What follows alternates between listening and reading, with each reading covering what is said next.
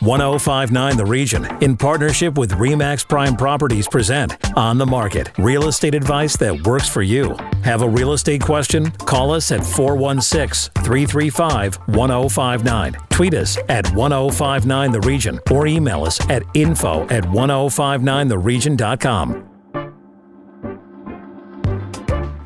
This is 1059 The Region. I'm Tina Cortez with On the Market, York Region's exclusive radio real estate show. Our expert from REMAX Prime Properties is Asif Khan. Good morning, Asif. Good morning, Tina. We start today with the new plan to protect buyers, the cooling off period. Asif? That's right, Tina. And joining us to explain is the CEO of the Ontario Real Estate Association, Tim Hudak. Tim, welcome back to On the Market.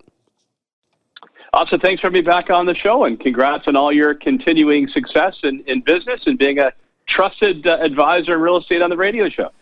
Thank you so much. And, and lots going on with the Ontario Real Estate Association with TRESA. And the big news coming out uh, recently was the cooling off period for buyers. Take us through what the provincial government's announcement means for buyers. Yeah, you bet. So uh, just this past week, the province of Ontario announced they're going to begin consultations on putting a cooling off period for purchases of freehold new homes and a requirement for legal advice. So there are concepts they put out there. They're going to listen to you know groups like uh, OREA. Um, maybe listen to the Asif Khan show as well. Who knows? I bet they should. And then the government will make a decision. Basically, uh, what the government's concern is is that when uh, a new home buyer sits across the table from a uh, major builder developer, it's an uneven playing field. That developer has their contracts, they've got a team of uh, lawyers, there can be uh, pressure uh, tactics, uh, and a home buyer may not look through all of those details and sign on to an agreement that is not in their interests. This kind of cooling off period exists when you're buying a pre construction condo. So the government is saying, why not if it's a, a new home through a developer? And how long is the cooling off period, Tim?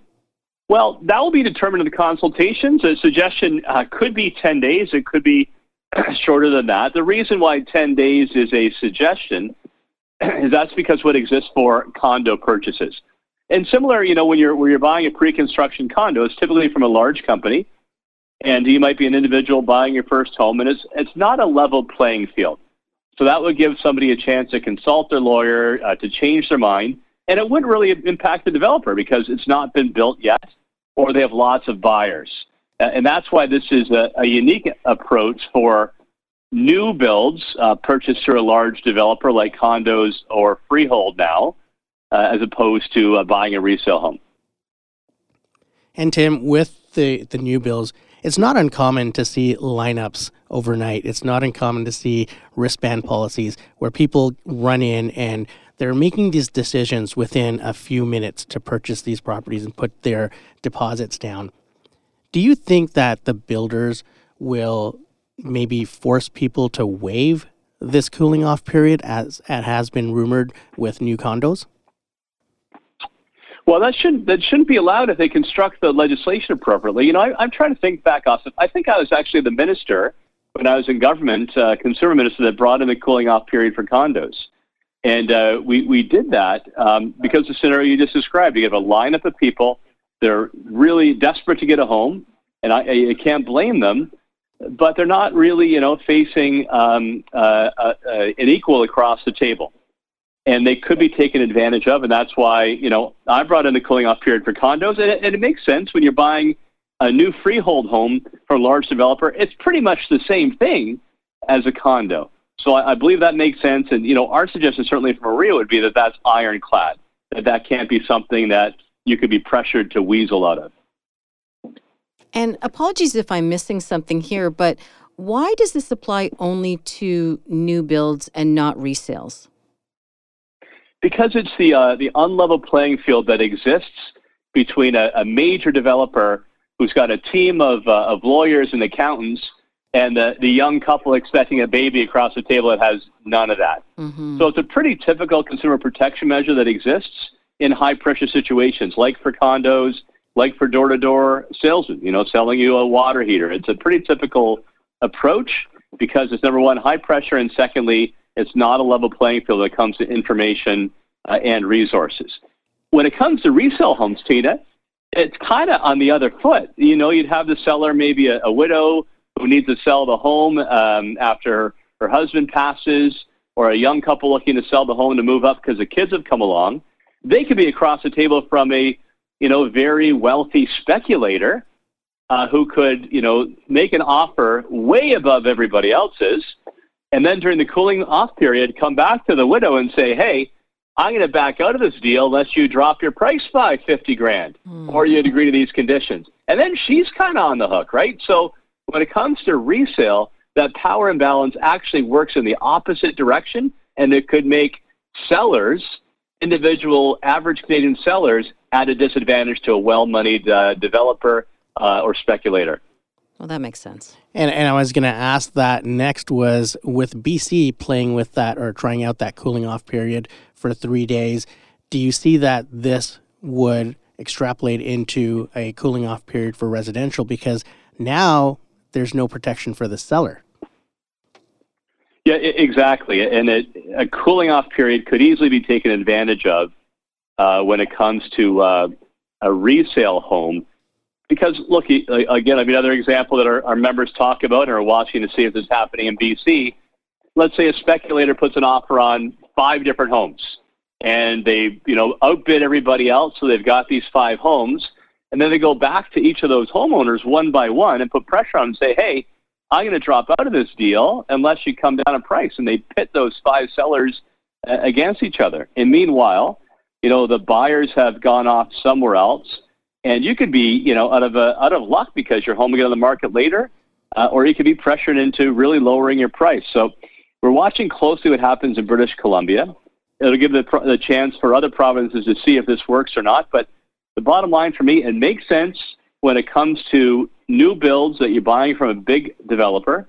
And by the way, the Home Builders Association agrees with this policy, uh, and versus you know causing sellers to have a further disadvantage and number two, Asif, the bottom line is if we really want to help take that pressure off, give people time, you got to have that realtor at your side. You don't want to gamble when it comes to the biggest expenditure of your life. You want that real estate professional.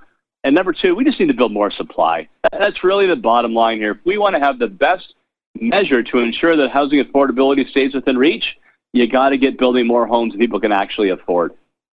Well, that's a perfect segue. I wanted to ask you do you think this cooling off period will have an impact on the lack of housing supply? You know, it, it may. Um, so, so I'm going to say no when it comes to new. Uh, I think that, uh, as I said, the Builders Association has uh, supported this. Uh, they, just like uh, you know, real estate uh, brokers, want to make sure we raise the bar when it comes to consumer protection. So they they like this measure. They might argue about if it's 10 days or five or whatever. They like they like this measure. Um, but I think it could actually put a chill if you put it on resale homes. Uh, I think you know my my mom, for example, if she were selling the family home, and there is a cooling off period where somebody could uh, back out and leave her stranded or put pressure on her once the contract is signed uh, on threat of cancellation yeah, she might just say, you know, it's another bit of fuss here. I'm not going to bother putting the house on the market in the first place.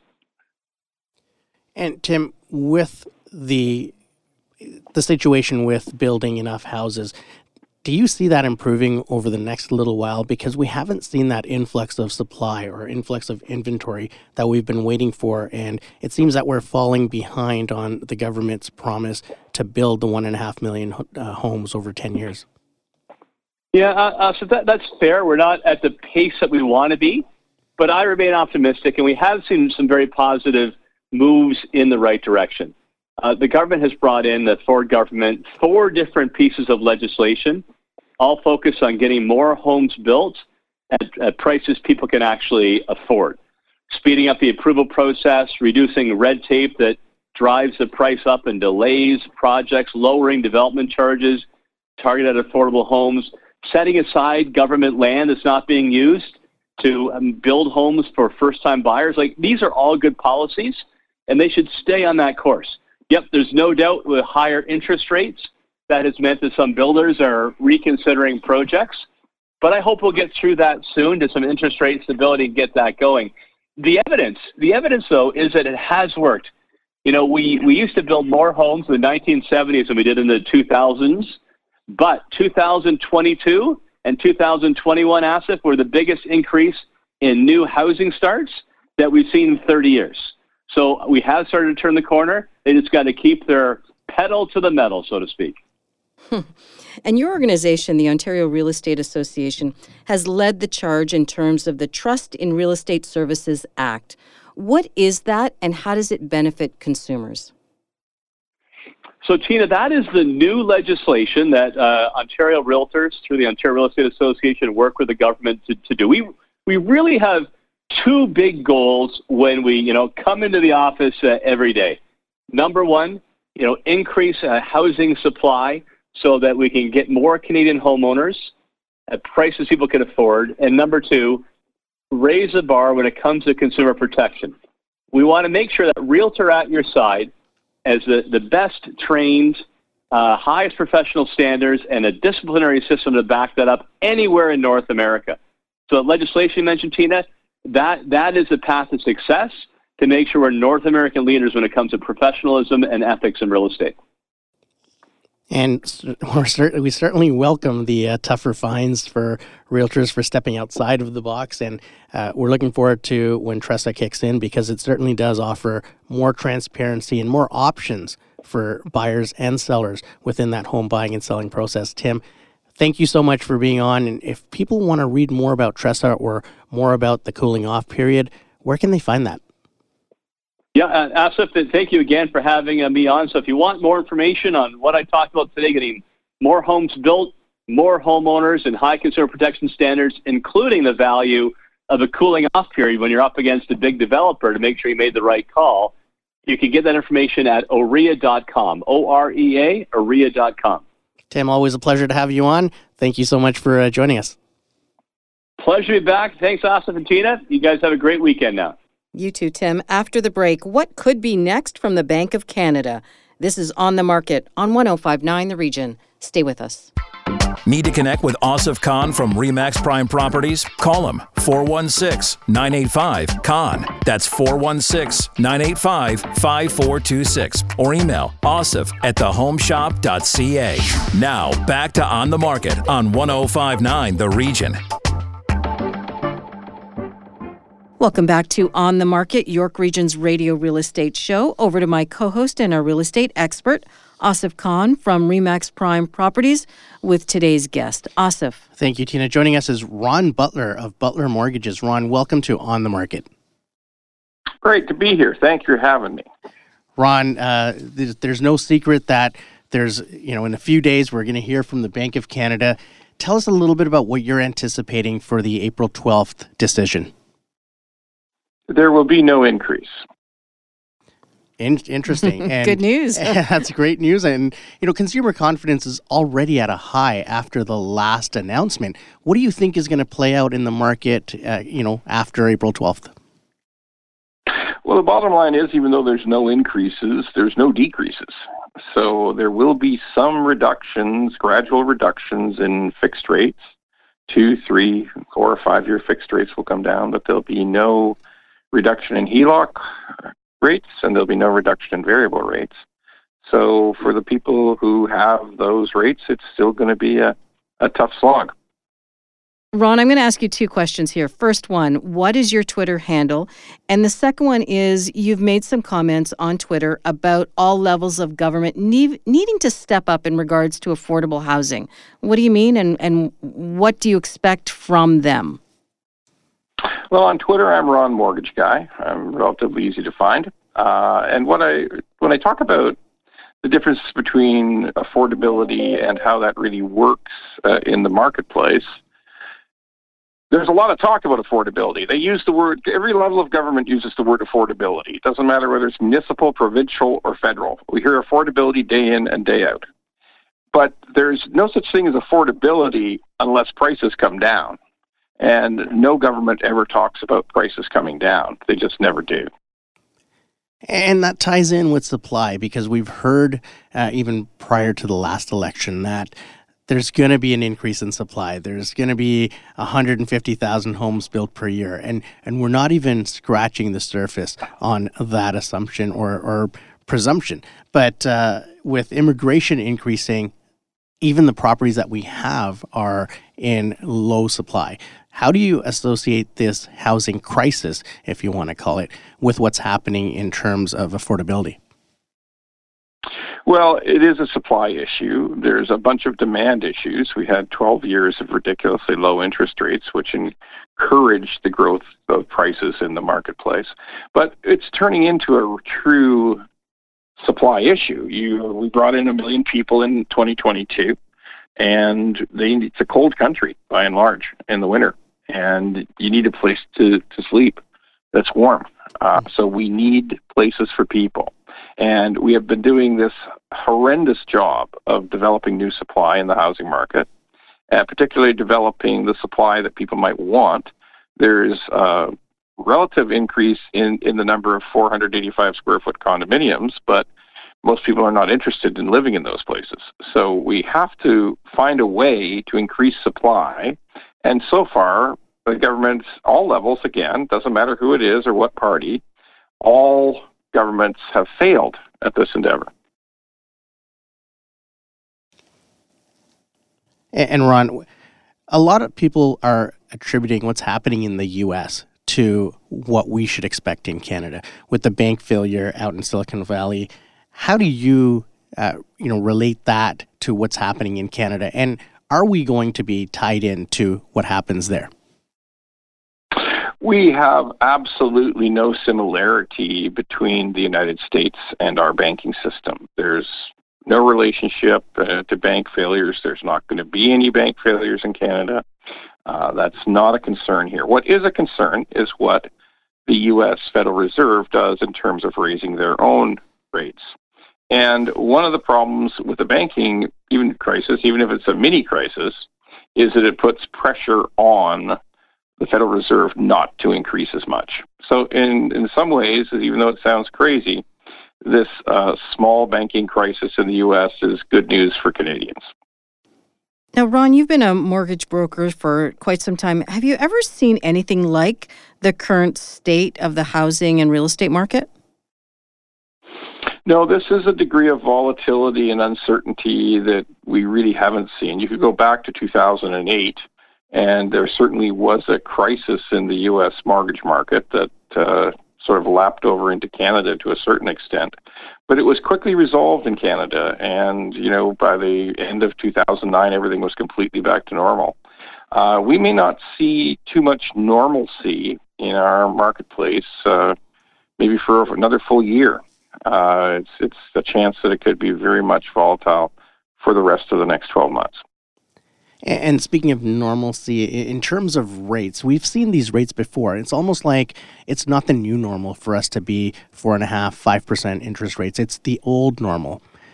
How are you explaining to your clients that this is where it's going to be for a long, long time, and we're never going to see those COVID rates, if you want to call them, again?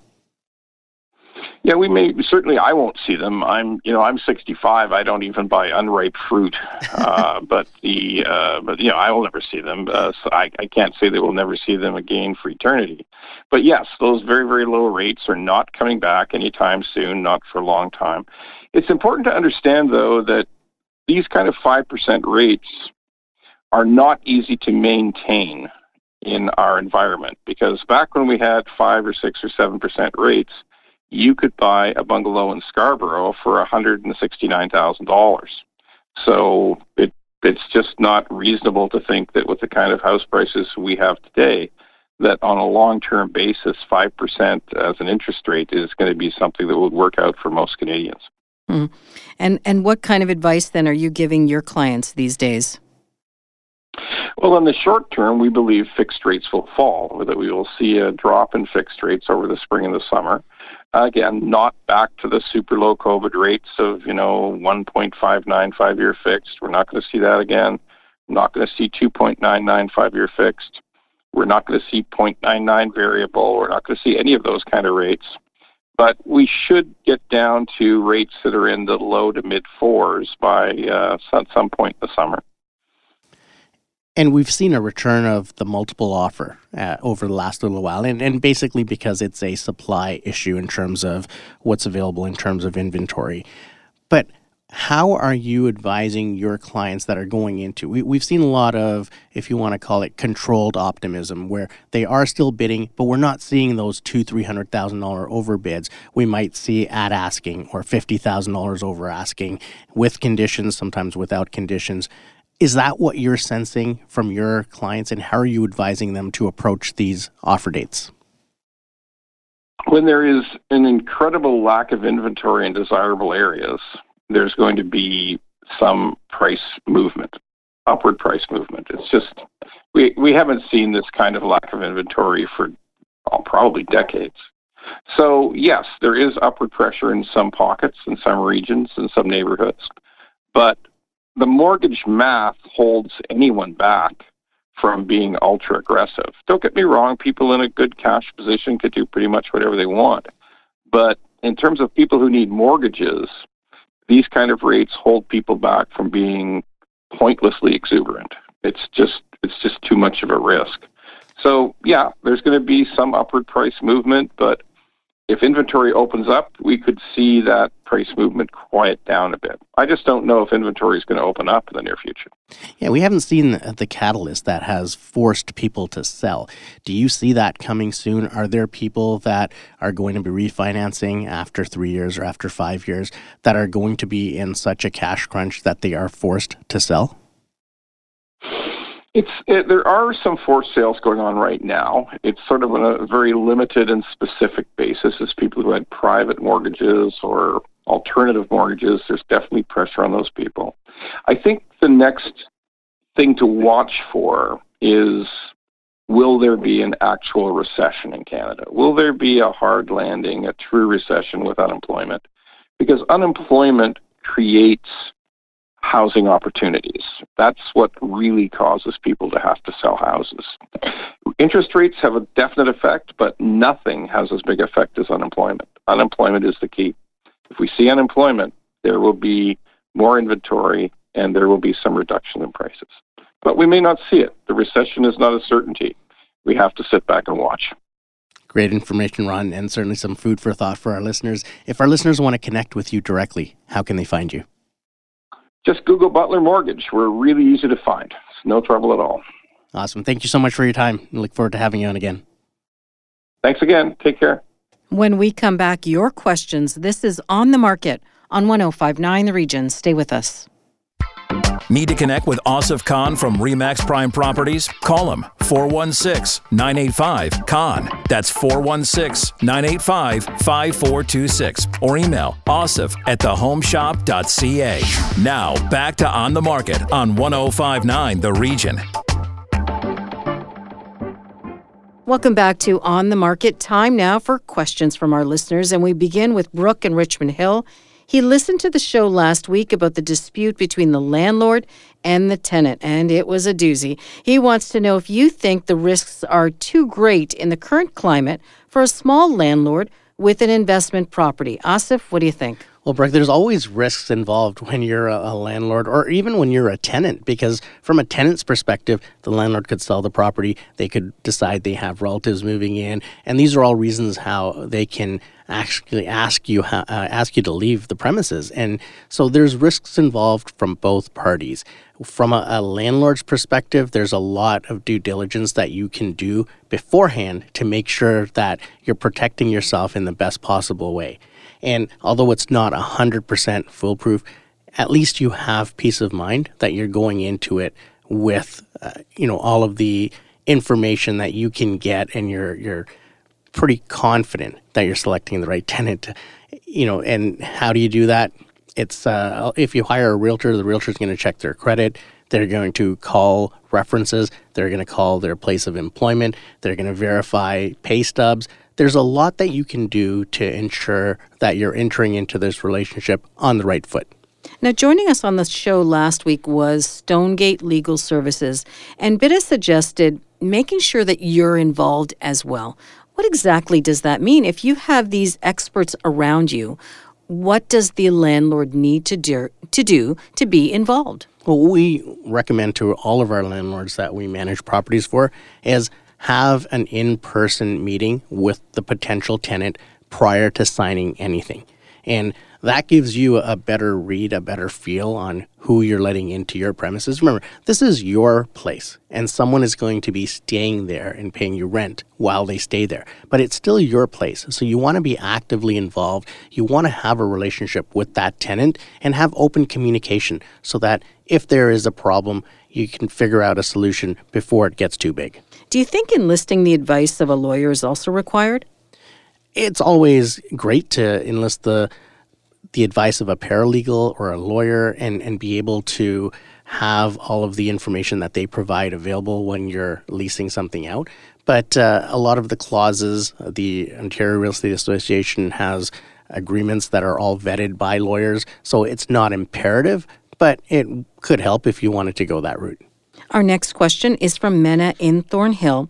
She wants to know if she should consider selling her home this spring or are buyers looking for bargains and you know no one wants to give away the biggest investment of their lives. Oh. asif what's your what's your take on this one? Well buyers are always looking for bargains but uh, there's no bargains to be had right now.